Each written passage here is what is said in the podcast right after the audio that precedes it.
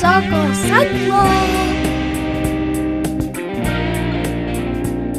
Hello, hello, hello, and thank you so much for pressing play on the latest edition of the Michigan Soccer Central podcast, your weekly dip into the world's game being played right here in the Great Lakes State of Michigan. How's it going? My name's Robert Kerr, host of the program once again. Happy to be hosting the program once more.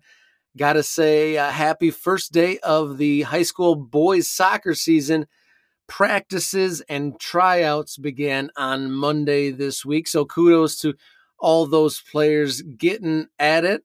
And the uh, the soccer calendar continues to change or keep continuing to turn, and we get into that next chapter where high school athletics uh, start coming back. I'm not ready for the summer to be done too soon. We got so much more uh, soccer still to play this summer. Uh, we have, of course, we got the the youth, the high school teams getting back at it. But uh, this week, we're going to focus more on the professionals, the international tier, as we welcome back University of Michigan's women's head coach, Jennifer Klein, to discuss Women's World Cup. The uh, U.S. women went out a little bit earlier than we expected. So we have Jennifer on a little bit earlier on in August than uh, we'd previously planned. But before we talk about the women's uh, exit from the World Cup and we kind of talk about the tournament in general and pick our favorites of the teams that remain, because there's some really good teams left over in the tournament. Can't sleep on it now that the U.S. is out. I want to encourage everybody to please like and subscribe on the YouTube. Uh, we've got some great followings on Twitter, Facebook, and Instagram. Lots of follows there. But the uh, YouTube, a little bit behind. So definitely do the like and subscribe on the YouTube. I can't believe I'm saying those things. And then uh, head over to Spotify or Apple Music or any of your favorite uh, podcast dispensaries for uh, the audio version of this check out at MI Soccer Central across all social media platforms for your latest in Michigan soccer from uh, if you're a coach, a player, a parent, or a fan. Uh, they got something there on the socials for everyone that uh, has a love for soccer and uh, love of soccer here in the Great Lakes State. So keep it tuned in for University of Michigan's women's soccer head coach Jennifer Klein and I discussing the Women's World Cup here on the Michigan Soccer Central podcast. Welcome back here on the Michigan Soccer Central podcast. Rob Kerr here once again. On this next segment, I was planning on having our guest return maybe in another week or two, but uh, the World Cup is done for the U.S. women's national team. So I've got University of Michigan's head soccer coach Jennifer Klein back on the program to discuss the U.S. women's departure in the round of 16 and just the tournament in general and the uh, upcoming year for uh, the Wolverine a women's team. So thank you, Coach Jennifer Klein, for joining the Michigan Soccer Central podcast a little sooner than we'd planned. Yeah, I'm happy to be on. You know, obviously, wish it would have been a, a, a few days or a week or two, however long we could have gotten more out of it. But uh, you know, nonetheless, here I am, and and we get to talk soccer, which is always a, a good thing. Yes, thank you so much for coming back on. I understand that uh, your sixth season, uh, you, you already kicked it off a little bit. Yeah, so we started up last week. Uh, we've done one full week of practice, had a an exhibition, so a, a scrimmage game, uh, a day off, and then uh, we get back at it tomorrow. a couple more days, one more scrimmage, and then we officially kick this uh, this party party off. Wow! So you get two exhibitions, and then it's the real deal and it's the real deal. If only you could have about three and a half years to prepare for uh, a big uh, tournament. So, with that in mind, uh, we're about 36 hours post U.S. Uh, women's exit, recording on Monday night. So, still somewhat fresh, but has digested a little bit. So, from your perspective, uh, definitely head coach right here. What went wrong?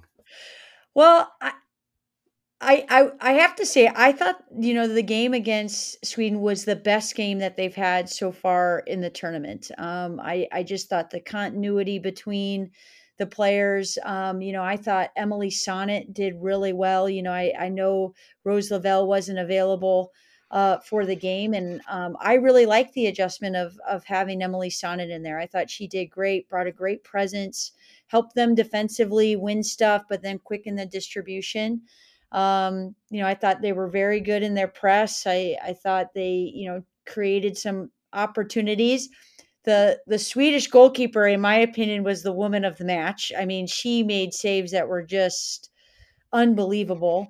Um, and I feel bad that how it ended was the way that it it ended. Like, you know, um, it just is a bit unfortunate. It was millimeters uh, away from from being saved and you know carrying on but um overall i i thought in my opinion best game that they've played so far and a bit unfortunate to have it end the way that it did uh, for those listeners who somehow listen to this podcast but did not watch or at least learn what happened in the game us women went out on penalty kicks in the round of 16 to sweden it was nil nil uh, after uh, 90 minutes and half hour extra time. And when the game kicks off at five o'clock, that uh, extra time was pretty painful. I can't lie, but I had a great time. I actually woke up at 3:30 and went out to a bar and watched it.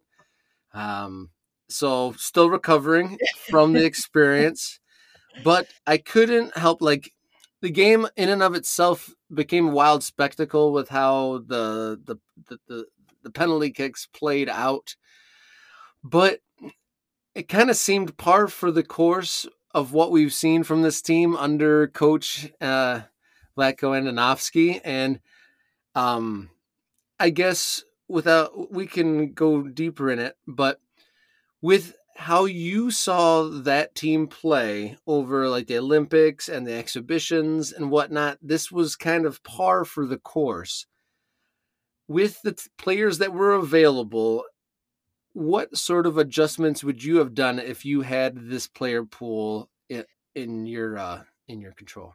Yeah, you know, with not being in their everyday environment, right? Like we're we get to sit here and we we we, yeah. Granted, yeah, definitely grain of salt. We're this is results based yeah, stuff, but there was pl- as a coach, I'm like, gosh, I got to do this, but you know, I think one of the strengths that the U.S. had was their personalities um, up top. I mean, you look at uh, Sophie Smith, Alex Morgan.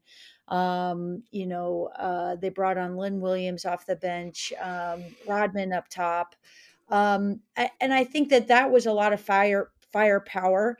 You know, I feel like um, you playing more to those strengths. I, I think um, would have been very helpful to them as far as finding ways to get a little bit more behind, capitalizing on their athleticism. Um, you know, I, I know that they wanted to play through the midfield and, um, you know, against Netherlands, they took away the midfield and uh, made it more challenging. And it also, the midfield didn't have a lot of, um, I thought the most continuity they had was this last game, where before it didn't seem like they got into quite the same rhythm. Um, so I think I just I don't know if I would have gone a little bit more direct and played to the strengths of of those very athletic forwards.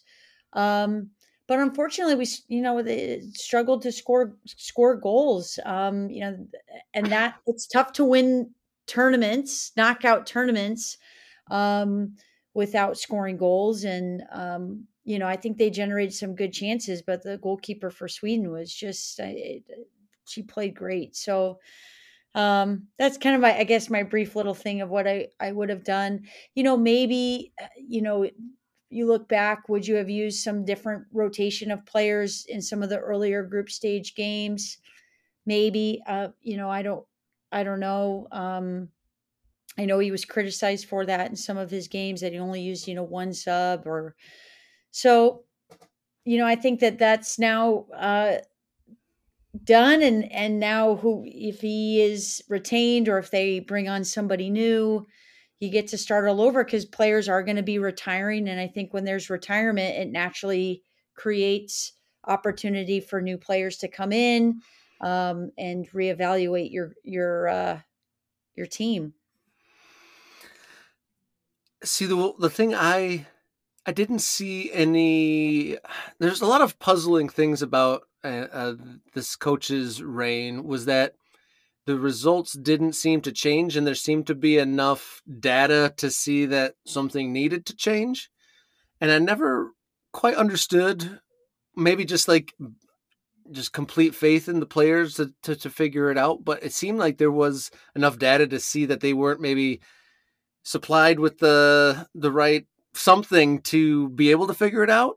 I always the one consistent thing I saw throughout the tournament and then especially in the game was it seemed like they were almost playing isolation where they were to your point they were trying to like have that one-on-one athletic but it's at some point like their uh, players were like running away from the ball rather than looking to combine and there was only probably one time that I recall at the top of my head where they combined on the top of the 18 yard box.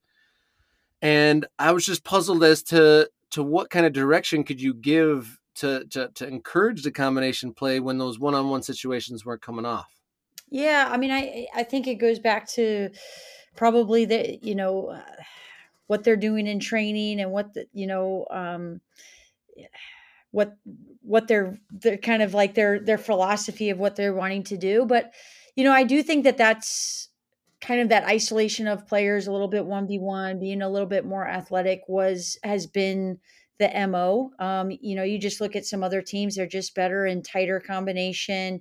Um, i think uh, you know like uh, I think one of the highlights that's coming to mind is like just Colombia in the in their last game, just their tight combination movement in and around the box um yeah we just we don't we don't have that um but i also think the players the the the style and and maybe positional profile of the players within our team don't necessarily play to that um type but you know it's it's not to say that there aren't those players um out there to be selected. So you know it, with if if there is a new coach or if it's still the same staff and um they you know they'll reevaluate and look and see okay where where we got it wrong and and what do we need to go find different so it'll be interesting this next this next cycle of what it will look like Another mystery to me was that early in the Andonovski era, it seemed like the the the team was either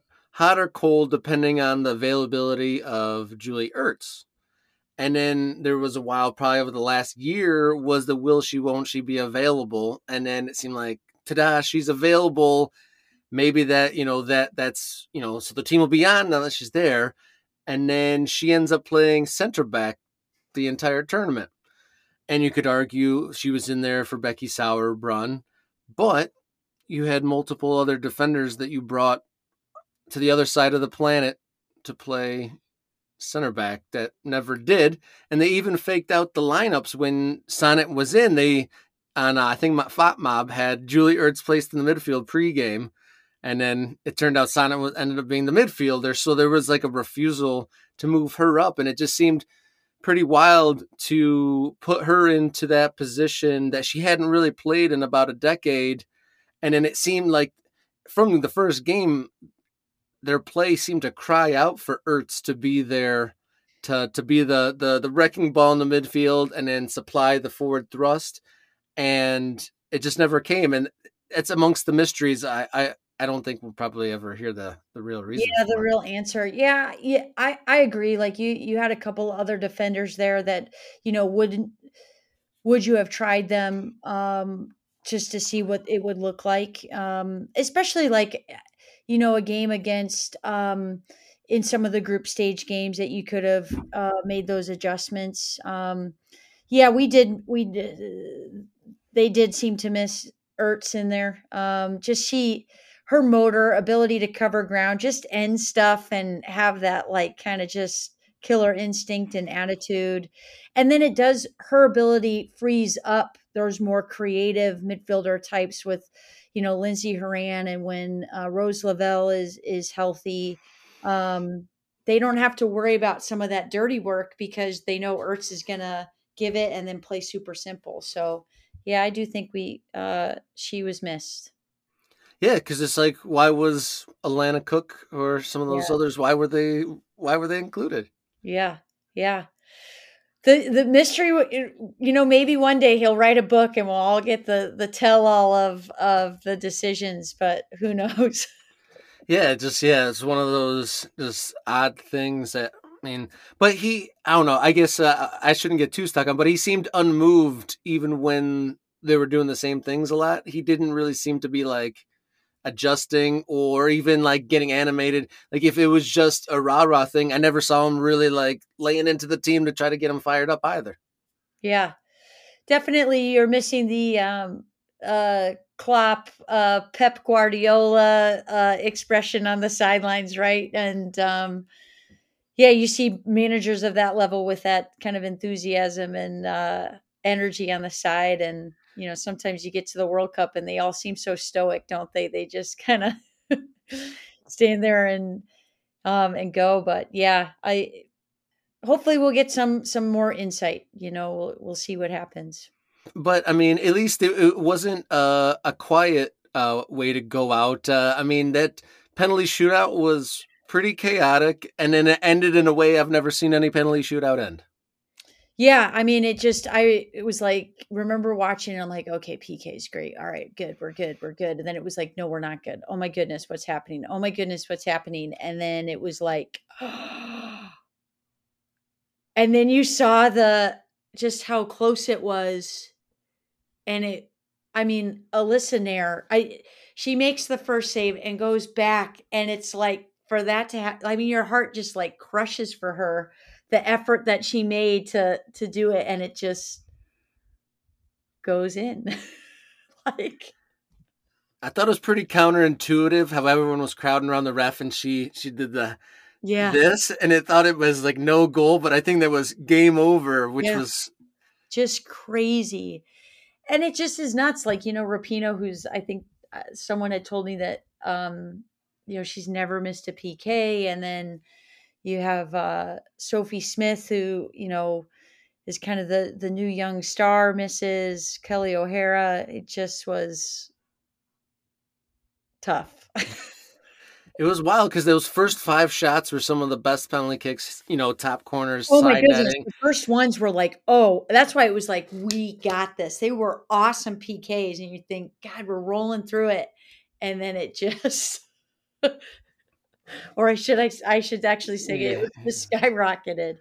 So, That was pretty wild. But uh, th- those aside, uh, what um, I guess positives like what players do you think like came out like showing well? Because I thought it was wild. A lot of players didn't have the performances I'm sure they wanted.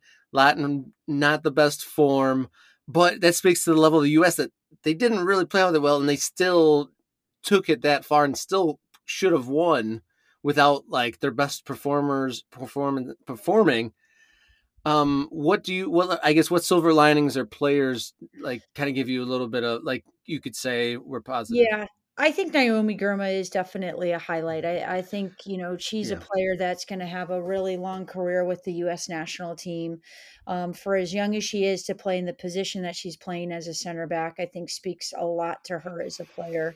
Um, you know, Lindsey Horan had to step in and, and be a captain um, and uh, take on that more leadership role, um, especially with uh, Becky Sauerbrunn not being um, available and and there. So I think that there was some highlights. I mean, her response after getting fouled and then going and scoring that goal off the header, like just awesome. I I just um, I think she's a very good player, and I think she was a highlight for me. Sophie Smith, you know, it, it's unfortunate she missed the PK, but I do think she's got some stuff there. You know, Trinity Rodman. Um, I know people had critiques for Savannah DeMelo, but I do think it's pretty impressive that a player that hasn't been in with the the full national team in any preparation prior to the World Cup gets uh, the start on two games, and I thought handled herself pretty well for that um, context that she was in. You know, I mean, you're stepping in. You haven't. You, you, she probably, you know, handful, couple of weeks to get, you know, in there them telling about what they're looking to do. So I I think there's there's a lot of promise there. You know, um, Rose Lavelle is always a, a, great player. It was just unfortunate she wasn't quite available. Um, you know, and you and you had some other players that may you know they didn't get on the field, but they were there. You're you're gaining experience of what that World Cup um, environment is like. So I think the the the youth side of the full team um, is pretty bright, and it's just now about them gaining experiences over the next four years to be ready for that that next the next uh, World Cup. Yeah, I couldn't agree with you more with the uh, the Girma shout to to be a, a, young center back, and that she didn't really put a foot wrong. No, no, and you watch. I mean, she's playing so well with uh, San Diego uh, in the NWSL, so I I think she's going to be really really good. Kind of stepping back from uh, the U.S. women's team, you had some of your uh, players and former players uh, performing at the World Cup. Can you give us a little bit of update on like kind of the local story? Uh, how did the uh, the players you've uh, coached fare? Yeah, you know we we have some uh, alums that are uh, with Canada, so that was a you know bummer with them, um, especially with uh, you know how well they did at the um, sorry how well they did uh, at the um, Olympics and then to not advance, I think was was a bummer. But you know, for our player who I coach specifically, Jayde Riviere, you know, she wasn't able to finish out uh, her senior year with us because she was injured, and so to see her go through her injury, recover, um, sign a pro contract with Man United and then be on that stage, knowing just kind of what she had to do to get there, I thought was amazing. I sent her a text to just, can you know, just to tell her how proud I was that she's the return that she made. Um, you know, and then uh, a player that just went out today uh, uh, with uh, Ashleigh Plumptre, who plays with Nigeria. So they just lost to PKs to um, to England today. Um, I only saw the uh, just the score and the the bit of the player that got the red card. So I saw that on social. Um, and then obviously uh, Savannah DeMelo, I, I coached at USC, so just happy that she got an opportunity to to be selected for the US team. I mean, there's just so many great players that it's tough to make that roster. Um, and then uh, Dominique Randle, who played with the Philippines and got an opportunity to play. Um, you know there were so many countries i think what was has been so great is you've seen so many first year countries countries for the first year scoring goals countries for the first year advancing and uh i think that part has been really fun. The fact that you had like germany canada and brazil not advance was like what is going on?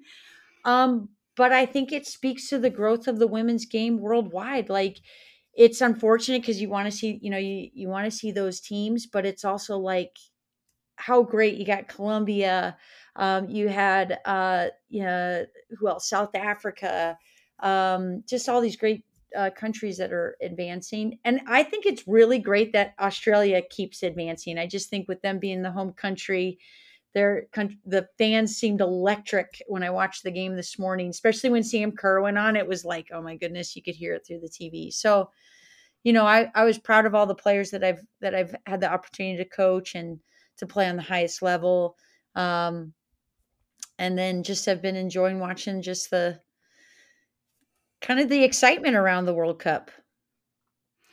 So we are uh, you know, just about through the round of 16, who would you uh, pin as uh, your favorite to uh, go the whole way? So I don't know if I talked about this this uh, country when we met first, and I will say, remember, I said I thought Portugal would be a dark horse, and they actually looked pretty good. They they didn't advance, but they played very well against the U.S. But my new pick now, after watching a few games, Japan looks great they are just, I think they've only given up one goal, and it was against Norway. They look really tough, really, really tough. Yeah, they have. I mean, to to absolutely slice up Spain, who is in their own right, looked really. Every other game, just about have they've done really really well, and then to to to get beat like four 0 Yeah. or so Yeah. was just out of control. And they, I think they scored on their first three shots. They just so efficiently soaked up pressure and then ruthlessly countered. They they seem to have taken another step forward because I think Japan was the last World Cup winner before the back to back for USA, and they've just been getting stronger and stronger. And they seem like um, it's actually across the board. It seems like there's more players that can take on a player and beat them with the dribble than I recall before. There's been a few and they stand out a lot, but it seems like almost every team has at least one player who's who's a definitely a threat on the ball. Yeah, absolutely. I think so. And um, but yeah, they've just been they've always been a uh, been good, but I and it's like you kind of expect them to be good, but I I think they're going to be great. I mean, I've I've been a fan of of of England, you know, especially with what they did in the Euros, um, and so I'm excited to see them. Um, you know, I think uh, I'm rooting for Australia as well, just as the home country, and um, but I the the once you get through tomorrow, the the next round I think is going to be exciting as well.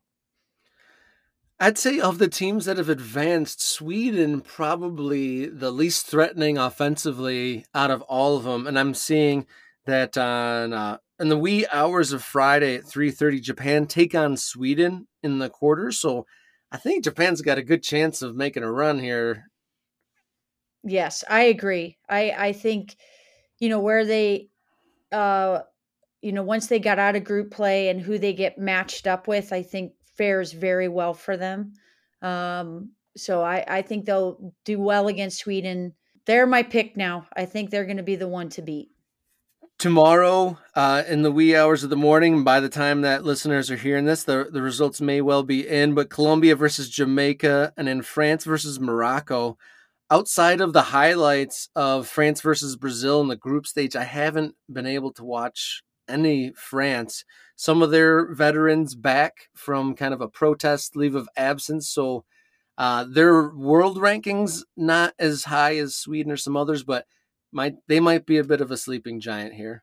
I think so. I definitely do. Um, yeah, that also that's a team I've only been able to really see some highlights. Haven't gotten a chance to really see them them play, but they have some some good veterans on their uh, on their roster back. So I think uh, I think they'll fare well tomorrow, and then um, will they be the winner of the Japan Sweden? Uh, that uh, let me look up see if uh, yeah lem- I got the there's Spain Netherlands uh, on the tenth, which is what Thursday, and then Japan versus Sweden, and then on the other side of the bracket, uh, we're waiting for the winner of Colombia Jamaica will face England. Okay. Uh, Australia has found their way and uh, will play the winner of France Morocco. Okay. And so Japan will get the winner of Netherlands Spain. Ooh. So th- that's Ooh. probably the winner right there is whoever is in that side because the other most impressive teams have probably been the Netherlands and Spain. And yeah, I would agree. one of my favorite games of the tournament, well, it did turn out to be a disappointing draw. I, I really liked the the sparring between USA and Holland, and probably the most electric part of the tournament was that like five minute spell where Horan got fouled and they went back and forth into the corner and in the goal. That that was pure entertainment, and I was super impressed with how technical the Holland was and so press resistant. Almost every player like at the the first half of that USA Netherlands game, they were throwing so many pressing players, and they never really Holland never really got caught out by the intense press by the US. You know, one touch passes, control touches. They they never really they wore out the US Yeah. uh, by passing around them. So um, it'll be interesting to see. Spain obviously had like seventy percent possession and got beat four nothing against Japan. Yeah. So that Holland Spain game is, uh, I mean, who knows how Who that's going to play out. Yeah, that's going to be a really good matchup. So definitely those four on that side, definitely very competitive side of the bracket. You're probably looking at your winner out of that side. I, I maybe just because it, it is a challenge and those teams have looked good. And so you're picking at this stage, uh, as we're setting up the quarterfinals. You're you're going Japan. I'm going Japan. Yeah, I I I, I don't think I could uh, disagree if you twisted my arm. So Japan locked in winner. This has been a totally predictable uh, tournament, so we're probably right. Yes, that's exactly it. Coach Jennifer Klein, thank you for uh, joining me once again, uh, being kind of my World Cup uh, correspondent. Um, going into your sixth year at uh, the helm of U of M, um, how uh, could the listener look up the schedule or find more information on your team? Yeah, I mean, uh, mgoblue.com is where our schedule is. Um, also, we, you know, we're on most social media platforms. I think uh, Twitter's now X and Instagram, right? We got a so weird, but um, yeah, all of our information, mgoblue.com, women's soccer page, schedules out, um, gives you all of the access to all of our social media. And uh, yeah, it's uh, it's looking good. I mean, we we had a really great week. Um, just came off of our our first scrimmage. Um, and just working through everything. So we got one more week of preparation and then it's start and we go out west to play USC and Pepperdine, our, our soon to be future Big Ten colleagues, if you will. And uh, so, yeah, it's going to be a good test right at the first week. So got some work still to do this week, but I'm um, looking forward to it. So uh, from that, I can say nothing is permanent. Uh, change is constant. That's exactly it. If you ever need to know that, just look at what's the, the Big Ten uh, uh, uh, lineup as far as who's in the league. and you said USC and Pepperdine, and then Big Ten in the same sentence, and I had to like, yeah, doesn't what? make any sense. Which right? one of those two is it? USC. yeah. of course, of course it is. But of course it is. Coach, thank you so much, and uh, all the best uh, with the new season ahead. Thank you very much, and uh, we'll see if we both are the the right predictors. If we are, we better go get the what's the lotto ticket? Isn't it uh pretty high? So we can go in. Japan all the way. Yeah, all the way. Exactly.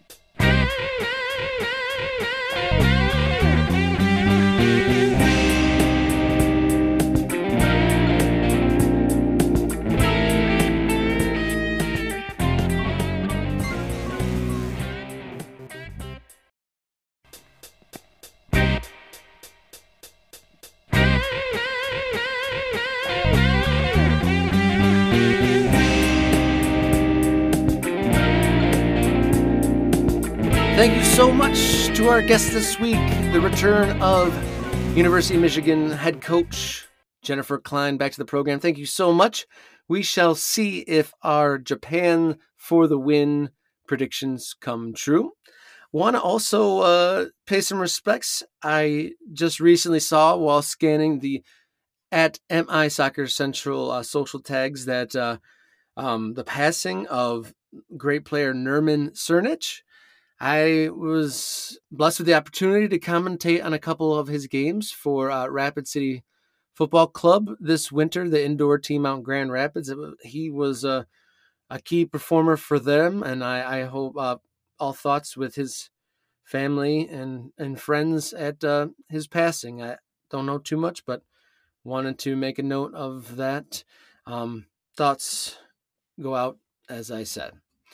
Please be sure, everyone, to uh, check out at MI Soccer Central across all platforms, and please give the old like and subscribe a to the uh, at Michigan Soccer Central YouTube, where uh, we are soccer's Craig Hearn and I put in the third installation of Detroit Soccer Dads. Just two dads trying to get to the weekend. So that's a good laugh. Talk about soccer, some some dad jokes and some work jokes. So check out either at MI Soccer Central on YouTube or uh, the We Are Soccer uh, YouTube channels. Thank you, as always, to Jenny Hajnaki for editing this podcast once again. Thank you to you, the listener, making this show go, and the Michigan Soccer Central core team. Thank you, guys. This show also won't go without you. So, lots of World Cup to watch. Uh, Messi Mania continues, and uh, you know, soccer never sleeps. So until next time, everybody, please enjoy your soccer.